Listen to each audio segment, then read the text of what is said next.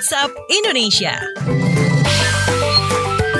Kita keliling Indonesia dulu di WhatsApp Indonesia dan kita awali dari Jakarta. BNPB mengenang dedikasi Sutopo Purwonugroho. Selengkapnya bersama reporter KBR ada Heru Haitami. Selamat pagi Heru. Ya, selamat pagi saudara. Kepala Pusat Data Informasi dan Humas Badan Penanggulangan Bencana Nasional BNPB Sutopo Purwo Nugroho meninggal dunia minggu dini hari di Rumah Sakit Kanker Guangzhou, China karena kanker paru-paru stadium 4B yang dideritanya. Sutopo selama ini dikenal gigih dan berdedikasi besar kepada BNPB meski berada di tengah-tengah vonis dokter.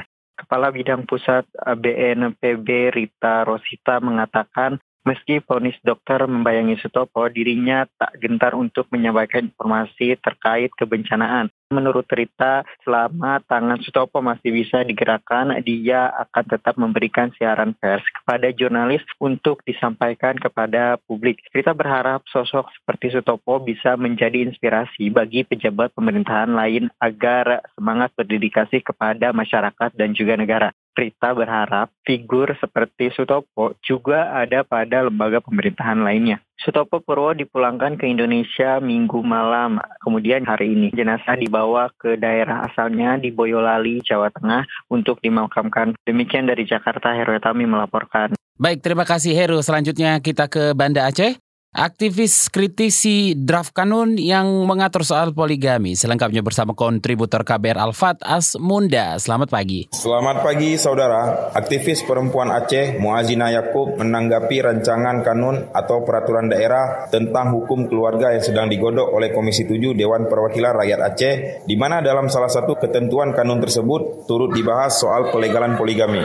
Ia menilai poligami bukanlah gaya hidup meskipun hal itu ada dalam ajaran Islam. Muazina juga mengkritik pihak eksekutif dan legislatif yang kerap membuat kanun dengan perempuan sebagai objek semata tanpa benar-benar memikirkan esensinya. Kata dia, jika hadirnya kanun ini hanya untuk mengakomodir perilaku, seolah-olah poligami menjadi lifestyle bagi yang mampu, namun tanpa melihat esensi dari poligami itu sendiri, maka hal itu merupakan sesuatu yang keliru. Senada dengan Muazina, aktivis perempuan lainnya dari Presidium Balai Syura Urung Inong Aceh, Suraya Kamaruzaman, menyebutkan kalau memang alasan kanun tersebut diperlukan ada karena faktor banyak terjadinya nikah siri di Aceh, harusnya persentase nikah siri itu dipresentasikan melalui data. Jangan langsung keputusan itu dikeluarkan. Sebelumnya, Wakil Ketua Komisi 7 DPR A, Musanif mengatakan, rancangan kanun tersebut sudah masuk program legislasi sejak tahun 2018. Musanif menuturkan, maraknya kawin siri menjadi alasan untuk mengatur pasal poligami ini dalam rancangan kanun hukum keluarga. Demikian saya Alfaras Munda melaporkan untuk KBR. Terima kasih Alfatas Munda. Terakhir kita mampir ke Banyumas untuk mengetahui informasi mengenai MTS Pakis, yakni Sekolah Alam Berbayar Hasil Bumi. Kita simak kontributor KBR Muhammad Ridlo. Selamat pagi.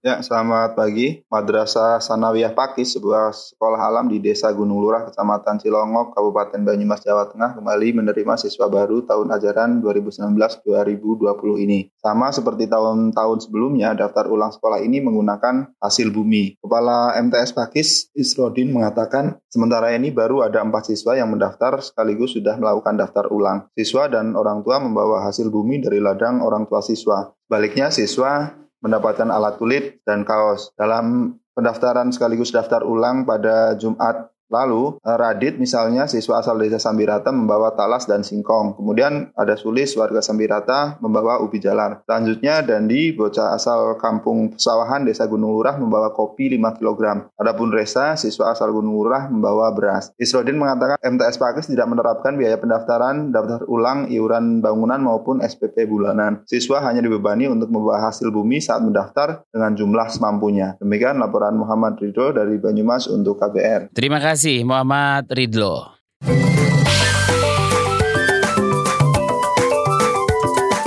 WhatsApp Indonesia.